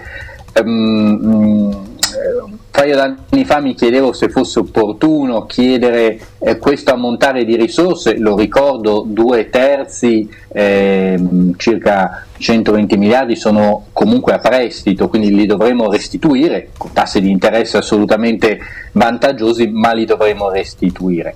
Il governo credo che da un anno a questa parte stia lavorando per rendere produttivo questo investimento, cioè per utilizzare nel miglior modo possibile tutti i 200 e rotti miliardi di euro che abbiamo a disposizione, compreso quelli che dovremo restituire. Ha messo mano a tante piccole micro opere onestamente inutili, penso alla pista da sci di Macerata, tanto per fare un esempio eh, di opere pubbliche buttate dentro giusto per fare numero da parte degli enti locali. Perché dico che queste risorse possono avere un impatto molto positivo? Perché l'impatto positivo di un investimento pubblico si deve leggere su due livelli. Eh, quello del valore pubblico prodotto, cioè opere pubbliche che negli anni, nei decenni generano la possibilità di innovare, di ampliare le politiche pubbliche di diversa natura, quelle educative, quelle sportive, quelle sanitarie, quelle sociali eh, e così, quelle culturali e così via. Quindi eh, ecco perché dico utilizziamole bene, utilizziamole per opere pubbliche veramente utili per ripensare il eh, nostro Stato, la nostra pubblica amministrazione e per dare ai cittadini nel lungo periodo quelle risposte che essi si attendono e che immaginiamo saranno sempre più sofisticate e ehm, evolute nel futuro. Ma le opere pubbliche generano anche un valore economico, quindi non solo un valore pubblico se le costruiamo eh, correttamente, cioè se costruiamo quelle giuste e poi le inauguriamo, come eh, giustamente ha, ha, ricordato e non le lasciamo a metà, ma generano anche un valore economico perché c'è un moltiplicatore che si stima fra l'1,5 e il 2 che fa sì che uh, un'opera pubblica abbia anche un impatto economico, abbia un impatto economico sulla, um, uh, red, sulla redditività, sul sul reddito dei cittadini, eh, i, um, gli stipendi delle persone che lavorano per realizzarla, eh, la possibilità di consumo che essi hanno, il fatto che consumando danno lavoro ad altri eh, lavoratori e imprenditori che producono beni e così via. Semplifico, ma giusto per fare capire. Allora io dico, um, può essere veramente un uh, momento di svolta per l'infrastruttura della nostra pubblica amministrazione, perché da un lato si dota di uh, opere pubbliche, di infrastrutture in grado di rispondere meglio ai bisogni dei cittadini nei prossimi decenni e dall'altro ehm, in un momento storico particolarmente de- delicato per l'economia eh, genera un uh, moltiplicatore di um, reddito che eh, ovviamente va a, a, beneficio dei cittadini stessi. Ecco perché ho giudicato intelligente la manovra, perché si limita, mh, cosa che può poi essere evidentemente contestata, ma non può essere contestata se si ragiona in un'ottica sistemica, cioè se si guardano tutte le risorse che nel 2024, 2025, 2026 potremo spendere. Professore, le pongo la domanda dalle 100 pistole a questo punto, visto che quando si parla di PNRR si finisce a parlarne sempre lì. Poi lei è al telefono in questo momento da Bari, quindi credo sia nel posto giusto per rispondere. Ponte sì o no su questo stretto? Beh, il ponte rappresenta quell'idea di opera pubblica che non ha solo una sua funzionalità um, intrinseca, cioè è una di quelle opere per la mobilità importante perché um, unisce uh, due parti della, uh, del nostro paese, ma anche perché ha una dimensione iconica. Io dico sempre le opere pubbliche devono rappresentare eh, un valore pubblico diretto per le politiche che possono, innes- pubbliche che possono innescare, un valore economico per quello che ci siamo detti prima, ma anche un, um, uh, un, valore di tipo iconico, diciamo così, cioè sarebbe un'opera di ingegneria estremamente evoluta, rappresenterebbe da un lato la volontà del nostro paese di innovarsi, di diventare veramente un paese europeo a tutti gli effetti, ma dall'altro anche forse soprattutto la capacità del nostro paese, delle imprese del nostro paese di realizzare opere che possono rendere qualunque paese, anche europeo, più moderno ehm, e più innovatore e credo che questi due aspetti non siano secondari perché ehm, credo che questo riaffermi la nostra volontà ma soprattutto la nostra capacità di essere un paese trainante a livello internazionale anche perché non solo ha una politica visionaria ma anche perché ha un sistema imprenditoriale particolarmente evoluto e innovativo. Le imprese che potrebbero realizzare il ponte saranno imprese italiane, quindi credo che questo rappresenti una uh, grande possibilità per tutto il nostro sistema, sia pubblico che imprenditoriale. Quindi credo sia uh, un uh, investimento importante eh, ma sicuramente utile in proiezione futura a tutto il nostro Paese nel suo insieme. Professore, senta, appunto ricordavamo prima eh, viene in mente anche che Cozzalone con la sua immortale canzone La prima repubblica non si scorda mai ecco siccome né io né lei ce la siamo scordata mm. eh, si ricorda quelle belle eh, pose di prime pietre con i fondi a pioggia che arrivavano l'onorevole che faceva il discorso dal palco l'applauso dopodiché su tutto quello che doveva diventare un ospedale, un'autostrada, un centro commerciale, cresceva rigogliosa l'erba. Allora, eh, come si fa a far sì che... Eh, perché questo è anche un altro dei, dei, problemi che, diciamo, delle ipotesi che vengono formulate eh, con eh, i progetti al PNRR, dal ponte a tutte le altre.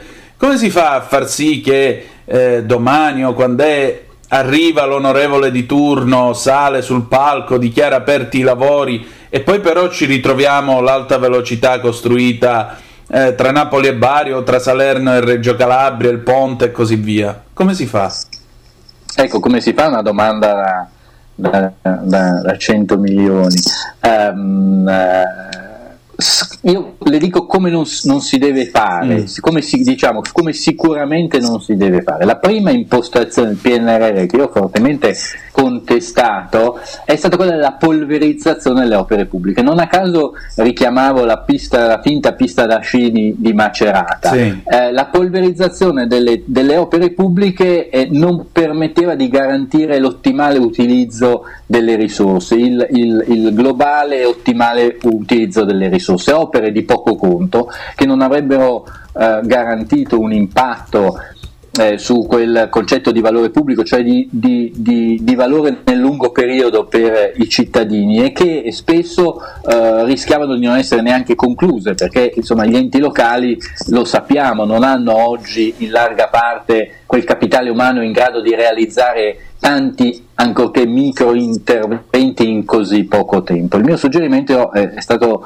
quello di eh, o rinunciare a una parte delle risorse o come ha fatto questo governo eh, poi di eh, rimodulare, di iniziare a rimodulare il piano, cioè di destinare le risorse a eh, delle strategie più eh, come dire, di valore ma anche forse più facilmente controllabili. Ne cito quattro che secondo me ehm, rappresentano quelle mh, strategie di infrastrutturazione eh, pubblica oggi indispensabili per rendere il nostro paese più moderno. Parto dalla scuola quindi tutto il tema dell'investimento nelle infrastrutture scolastiche, nei nuovi edifici, nella uh, manutenzione, nella messa a norma, nell'antisismica delle nostre scuole. La scuola è il futuro um, del, del, nostro paese, il ministro Valditara ci sta lavorando con passione, con intensità, devo dire con grandissima capacità e le politiche che ha proposto già sia di tipo infrastrutturale sia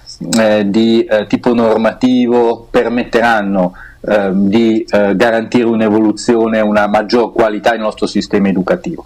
Secondo grande tema la mobilità. Abbiamo detto del ponte sullo stretto di Messina, penso ai sistemi di logistica più evoluta, penso a tutti i nostri sistemi portuali, stiamo rischiando di svenderli a paesi stranieri, non faccio nomi, li conosciamo, eh, la tutela dei nostri porti ma anche l'innovazione nei nostri porti. Lei ha citato l'alta velocità, ehm, eh, il, eh, lo, il, sistema aeroportuale, quindi il ripensamento dei sistemi aeroportuali. Ho citato quattro grandi temi per dire come eh, risorse pubbliche significative possono essere destinate al potenziamento delle infrastrutture per la mobilità, che significa scambi commerciali evidentemente, significa supportare il nostro export, significa però anche scambi in entrata e quindi favorire quella, eh, quei flussi in entrata di risorse, di ricchezze, di persone, penso a tutto il tema del, del, turismo, la convegnistica, i grandi eventi e così via, che hanno da sempre eh, qualificato un pezzo importante dei nostri sistemi economici e che a maggior ragione potrebbero qualificarli in futuro. Terzo grande filone, il tema della produzione energetica, cui il governo ha posto particolare attenzione a destinare eh, risorse, c'è tutto il tema delle, ehm, delle, nuove piattaforme per l'estrazione, il tema dei rigassificatori, il tema del nucleare. Sarà la grande sfida del prossimo decennio e secondo me con queste risorse potremo anche immaginare di iniziare a creare le condizioni, se non altro mh, dire, per lo studio della collocazione di, eh, del, di questi impianti, perché da qui a dieci anni noi dovremo avere già ben definito anche questa tipologia di eh, produzione energetica che è pulita, aspettiamo ehm, gli impianti di nuovissima eh, generazione, quindi insomma una grande sfida, una grande scommessa, ehm, la Lega in questo si è contraddistinta ancora una volta per una proposta tanto coraggiosa quanto innovativa, mi sembra che si sia aperto un dibattito assolutamente positivo e faremo in modo che si continui su questa strada di un dibattito positivo e realistico perché è una delle fonti che può davvero garantire senza controindicazioni come tutte le altre che, che se ne dica un incremento della nostra capacità di produrre energia pulita.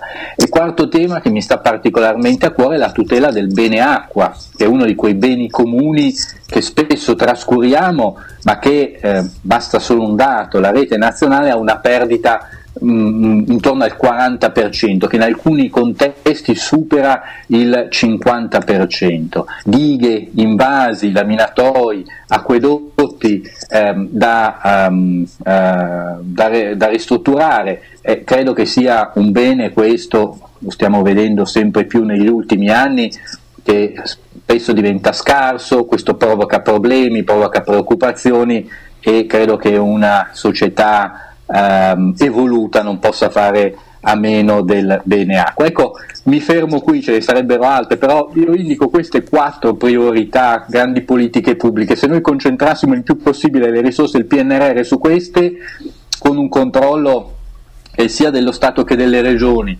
oltre che un'azione di una pluralità di soggetti, ecco credo sarebbe più facile impegnare tutte le risorse, ma anche impegnarle bene verso dire, delle politiche di lungo periodo che ci mettono, mettono il nostro paese in sicurezza e lo rendono davvero moderno. Professore, io non posso che essere d'accordo con quello che lei ha delineato, perché sono parole ovviamente non solo dettate dalla sua preparazione, ma anche dal buonsenso.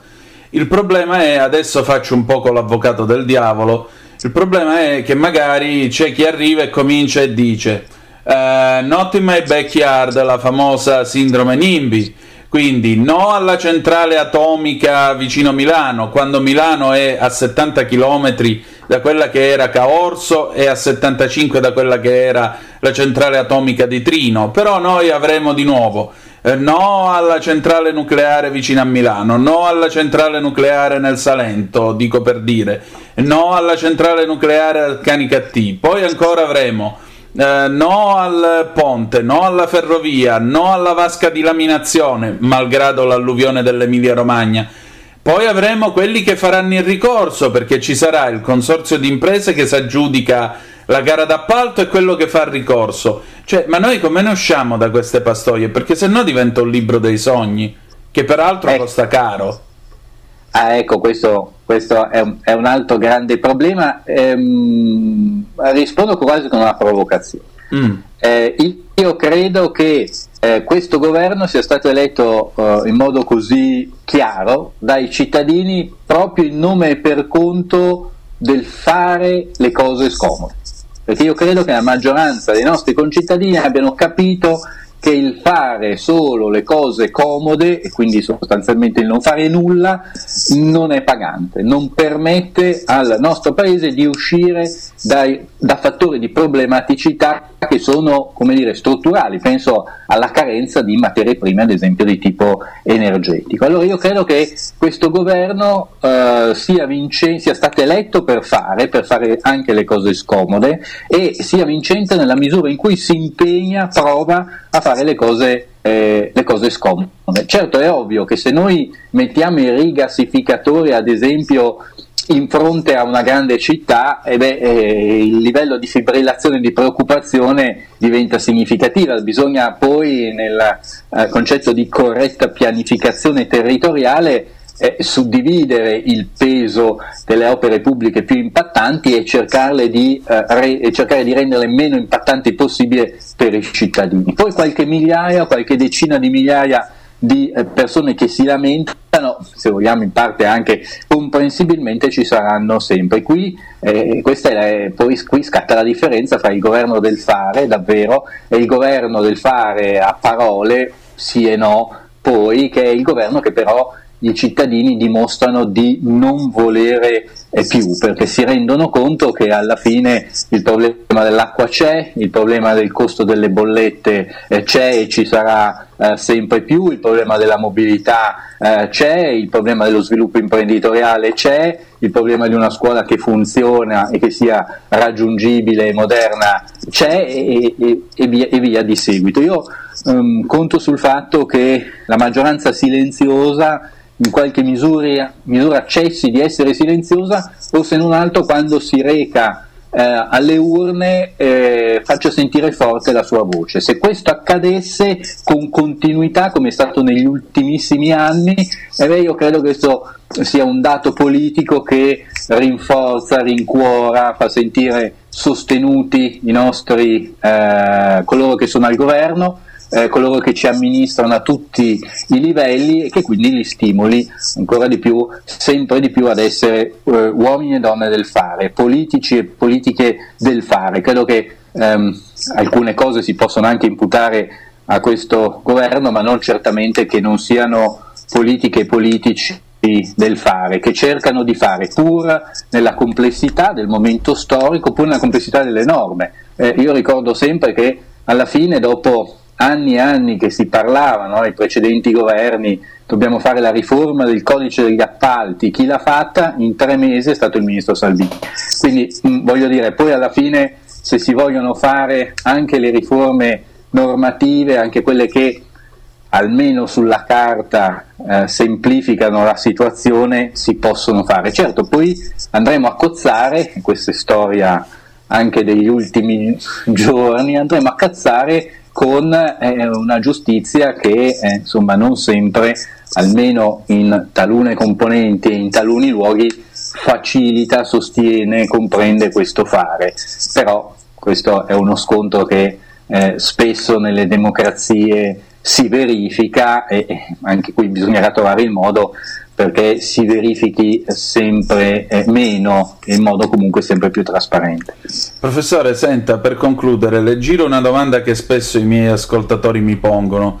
Ma per quale motivo, se possiamo costruire queste opere pubbliche, per quale motivo abbiamo dovuto far ricorso a fondi europei che dobbiamo restituire quando avremmo potuto far ricorso a questo punto all'emissione di bot, all'emissione eh, di, di, di strumenti, diciamo così, che avrebbero sollecitato il debito pubblico italiano e non un debito con l'Unione Europea?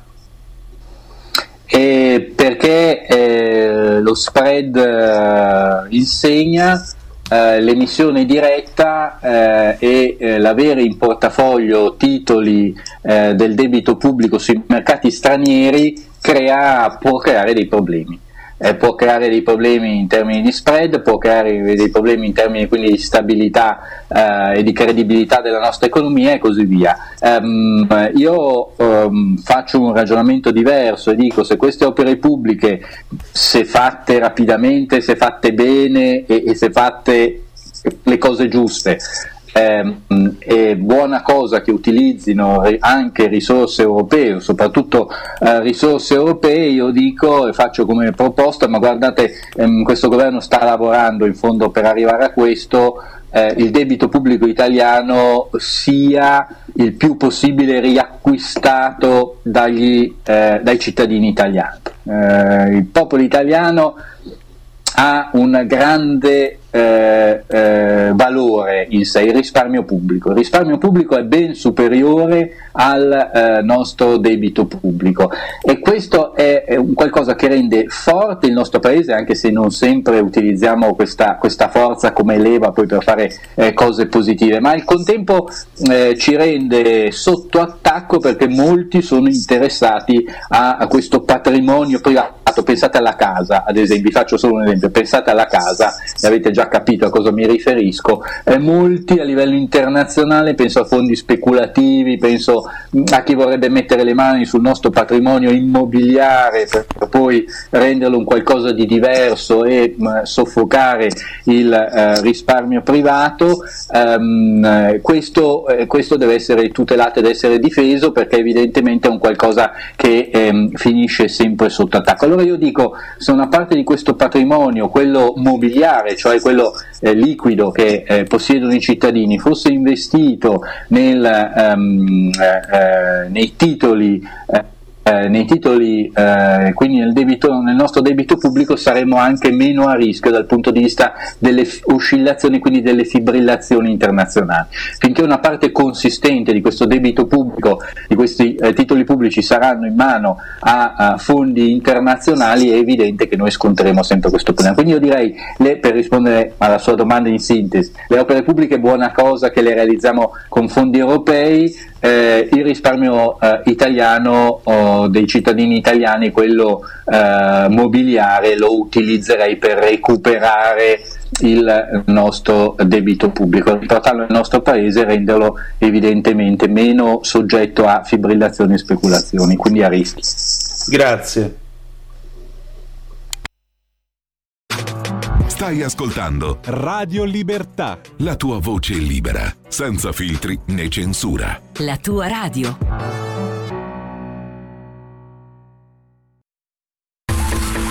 Ehi tu, non trovi più il segnale di Radio Libertà sulla tua radio DAB? Non disperarti, risintonizza. Sì, ma come? È facile, tasto menu, poi scegli il tasto corrispondente alla ricerca automatica dei canali, attendi qualche minuto e tutte le stazioni DAB della tua zona saranno disponibili.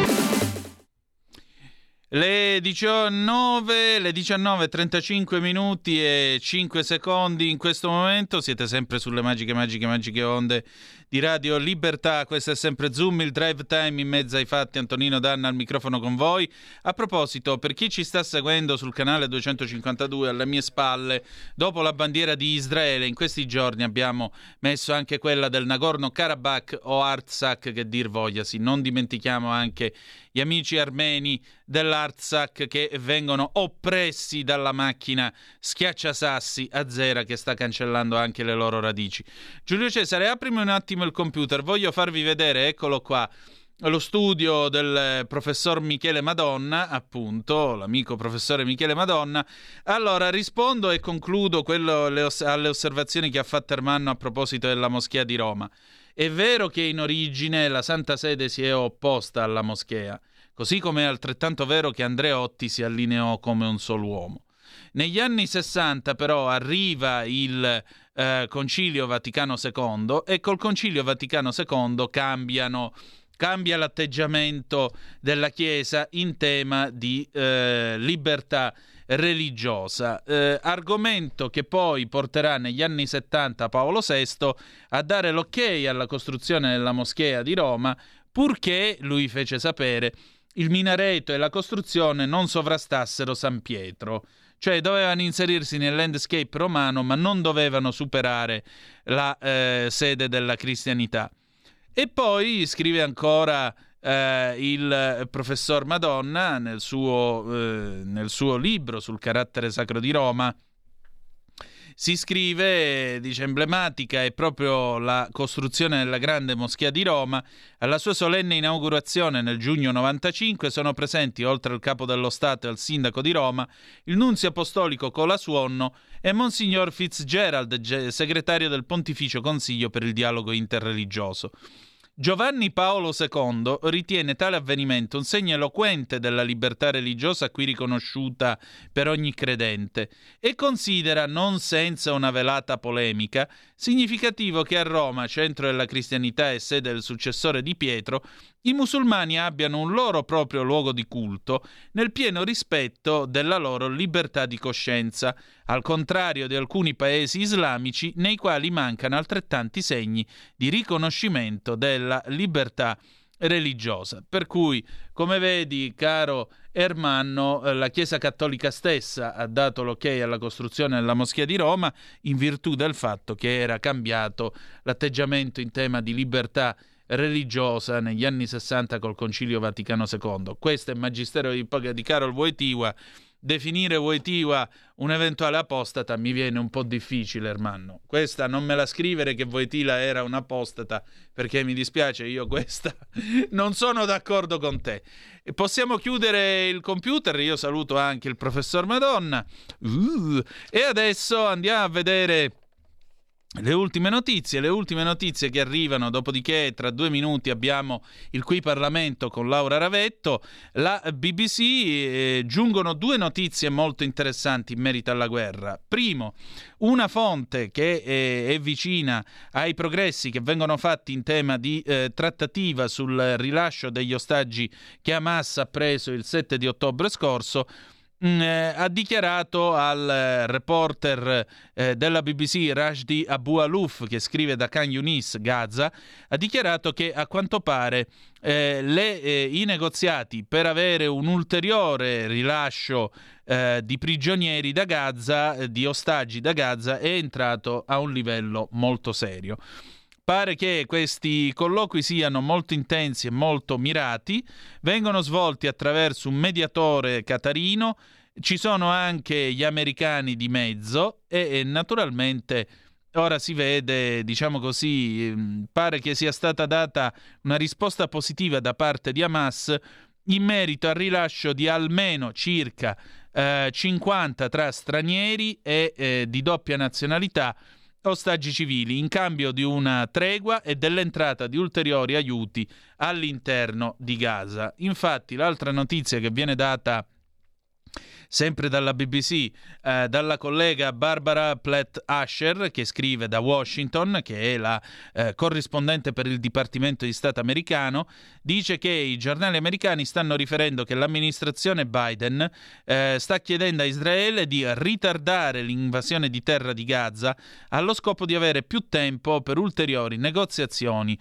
per il rilascio degli ostaggi. Questo io vi dovevo a quest'ora, alle 19.40 di questo lunedì 23 di ottobre 2023. Ma adesso qui Parlamento. Qui Parlamento.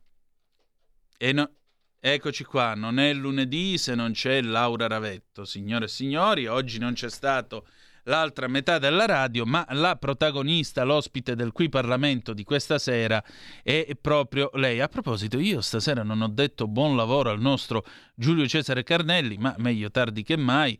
Fra e... un minuto. Ecco, e tra un minuto avremo la nostra Laura collegata con noi. Come vedete cominciamo sotto il segno delle donne perché abbiamo iniziato con Elisabetta Franzoia e il premio Edela. Adesso chiudiamo sotto il segno delle donne, tra poco ce lo racconterà eh, Laura stessa perché eh, quest'oggi è intervenuta in aula a proposito del decreto Roccella. Perché il problema vero, siamo sempre lì, eh, le donne possono denunciare tutto quello che vogliono, ma se non hanno un lavoro, se non hanno dei fondi, come fanno a rifarsi una vita dopo le denunce? Sì, ti possono accogliere nella casa mm, nella casa famiglia, ti possono accogliere nella struttura ricettiva, ma poi nella vita cosa fai? Come campi?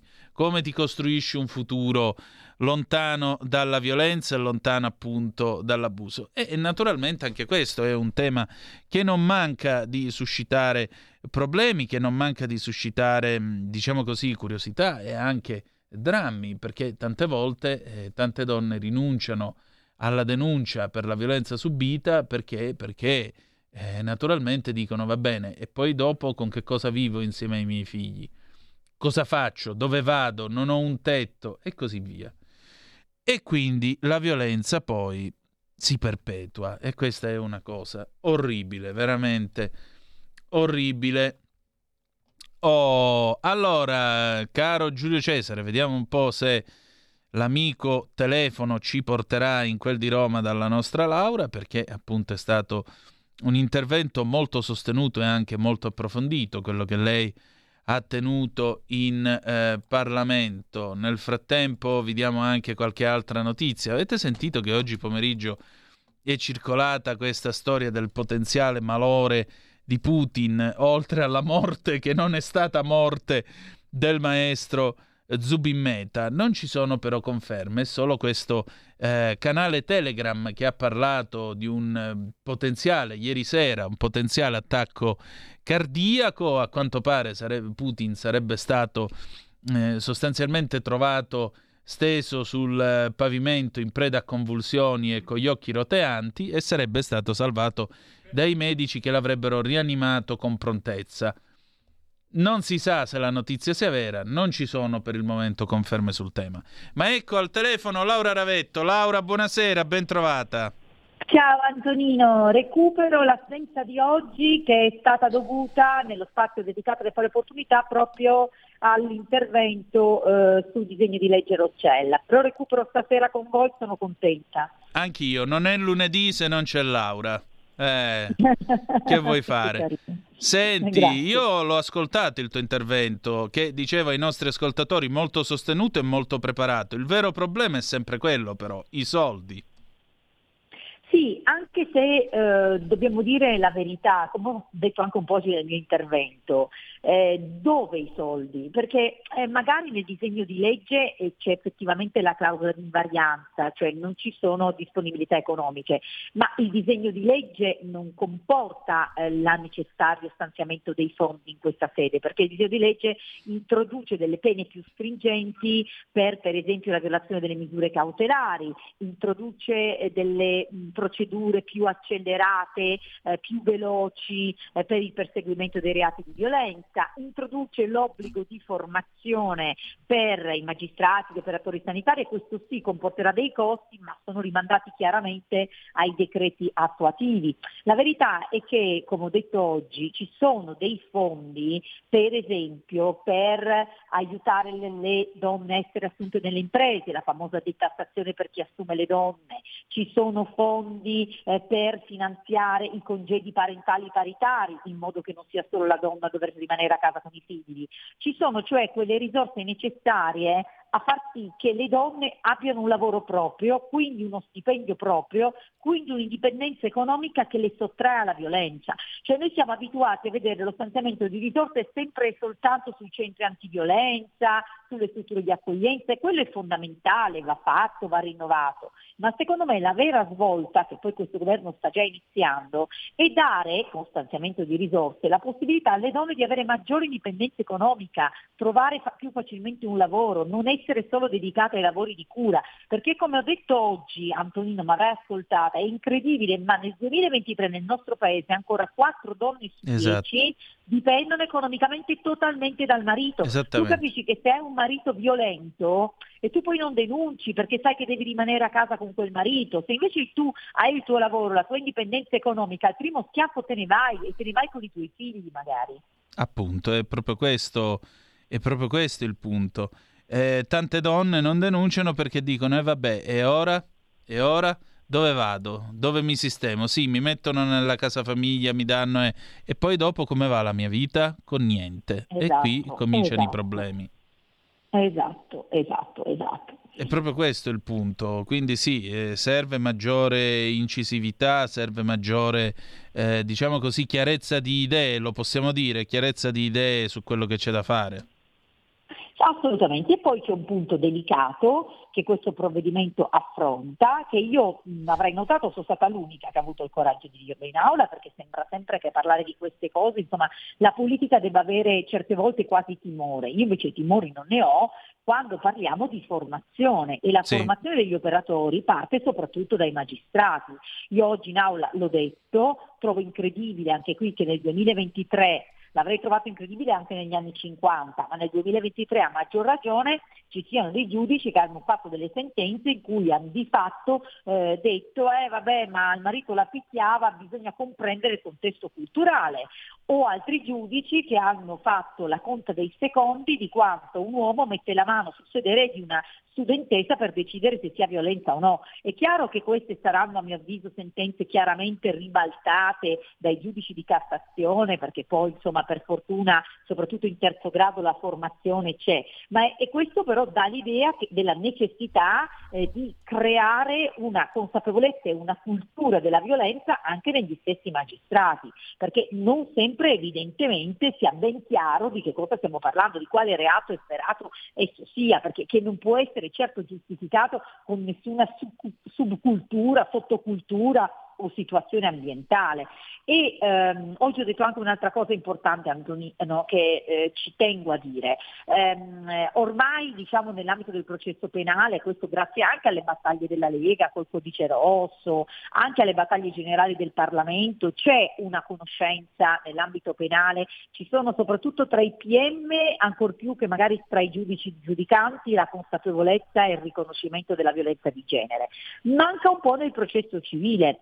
Eh, sentiamo, eh, io quando mi confronto con le associazioni, con le donne, situazioni in cui nel processo civile, ad esempio di divorzio e di affidamento dei bambini, il giudice non tiene conto perché non la riconosce, perché non la individua, eh, del, della violenza del marito. E quindi può darsi che si creino delle, creino delle situazioni in cui addirittura c'è l'affidamento congiunto di bambini e che poi la donna si vede costretta a incontrare il marito violento perché c'è questa eh, decisione di, con, di, congiunto dei bambini. Quindi ecco anche il riconoscimento della violenza nell'ambito del procedimento civile, quindi la formazione è una chiave fondamentale in questa fase storica. Sicuramente. E aggiungerei una formazione anche a scuola con eh, un'ora appunto di educazione eh, al sì. rispetto, alla civiltà nei confronti delle sì, donne. Sì, sì, sai che questo purtroppo io ho fatto questo emendamento al provvedimento, mi hanno chiesto di ritirarlo, ma è comprensibile come ho detto oggi in aula, perché questo provvedimento, questo disegno di legge, eh, che tra l'altro ha consentito la partecipazione del Parlamento proprio perché lo strumento del disegno di legge consente anche la discussione parlamentare, però è un disegno di legge che nasce in seno al Ministero delle pari opportunità, della giustizia e degli interni.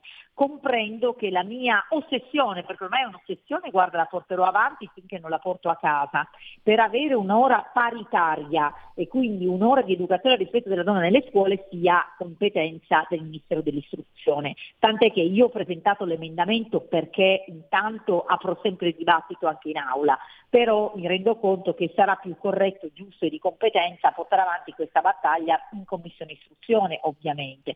Però oggi è stata l'occasione anche per fare un appello all'opposizione, cioè ho detto ragazzi siamo tutti d'accordo che bisogna insegnare sin da piccole ai bambini che la donna non è un oggetto, che la donna va rispettata. Se però da sinistra iniziano a dirmi che dobbiamo anche metterci l'educazione sessuale e l'educazione di qui alla, alle, alla fluidità, è chiaro che non raggiungeremo mai l'obiettivo perché tutti sanno che queste sono materie altamente divisive, che noi del centrodestra riteniamo che l'educazione sessuale sia competenza della famiglia soprattutto in tenera età, mentre il rispetto della donna può essere, può essere insegnato anche in tenera età, però se la sinistra vorrà allargare, vorrà fare, vorrà eh, portare altri temi, è chiaro che poi non si raggiungerà eh, l'obiettivo. Eh, devo anche dirti che oggi il sottosegretario alla giustizia mi ha detto Laura la tua è una battaglia sacrosanta ma noi abbiamo parlato col MEF e il MEF ha detto che non abbiamo i soldi per finanziare questo tipo di lezioni. Io a questo punto ne parlerò, ne parlerò anche a Giorgetti, ne parlerò al nostro sottosegretario all'economia Freni perché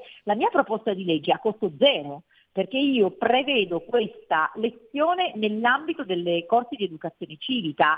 Eh, e quindi voglio dire non è che dobbiamo creare degli insegnanti in più, altra cosa sarà invitare magari da fuori ehm, rappresentanti delle forze dell'ordine, rappresentanti dei centri antiviolenza, psicologi, ma ne troviamo anche diciamo, a titolo non oneroso e gratuito che si prestano per l'insegnamento nelle scuole di questi temi. E poi più in là quando ci saranno le risorse troveremo anche le risorse. Insomma un po' come all'università quando c'era la parte ordinaria e la parte speciale.